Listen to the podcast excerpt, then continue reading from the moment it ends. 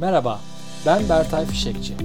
Ofisin Şifreleri podcastında çalışan bağlılığı, ekip liderinin zorlukları ve beceri gelişimi, kariyer yolculukları ve ofis dünyasının şifrelerini çözme hakkında konuşuyor, bazen de konuklarımı ağırlıyorum. Merhaba, Bir dakika yöneticisi güncellemesinin son bölümünde düzeltici ve geliştirici geri besleme konusundayız. İlk bölümde hedefleri netleştirdik. İkinci bölümde gördüğümüz bir olumlu işi takdir ettik. Bu bölümde de düzeltilme ihtiyacı olan ve önemli olan bir hatayla karşılaştığımızda ilerleyebileceğiniz senaryo üzerinden gidiyoruz. Burada çok önemli bir yaklaşım, yönetici çalışanın başarılı olmasına yardımcı olma duygusu ve göreviyle davranıyor. Sonunda amaç çalışanın potansiyelini ortaya çıkarmak, işin hedeflenen noktaya ilerlemesini sağlamak, herkesin kendi işinin sorumluluğunu almasını sağlamak. Süreci şöyle güncellemiş kitap.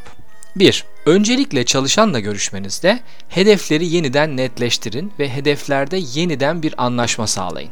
Bu adım çok önemli ve olası fikir ayrılıklarını önlemek için gerekli.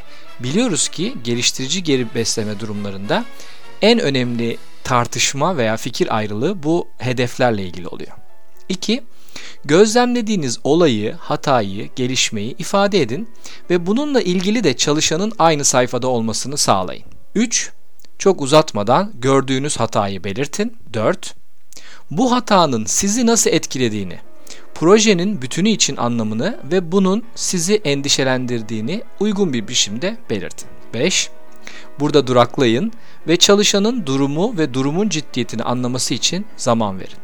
Sık sık yapılan hatalardan biri hatayı ifade etmek sonra da çok da önemli değil mesajı vermek oluyor. Böylece çalışan aslında yaptığının bir sorun olmadığını algılıyor ve ona göre belki de aynı hatayı yapmaya devam ediyor. Kritik nokta çalışana değer verdiğinizi ve aslında onun bu davranış veya hatadan daha büyük olduğunu söyleyin. Ona güvendiğinizi ifade edin. Ve artık daha fazla lafı uzatmayın, net ifade edin ve diyaloğu bitirin. Bir dahaki sefere benzer bir akış olabileceğini anlayan çalışan zaman içinde buna alışacaktır. Buradan da daha iyi performansı olan yolculuğu takip edin. Ben bu senaryoyu beğendim ve uygulanabilir olduğunu düşünüyorum. Kritik bulduğum noktalar özellikle ilk iki adımda hedef ve davranışı netleştirmek.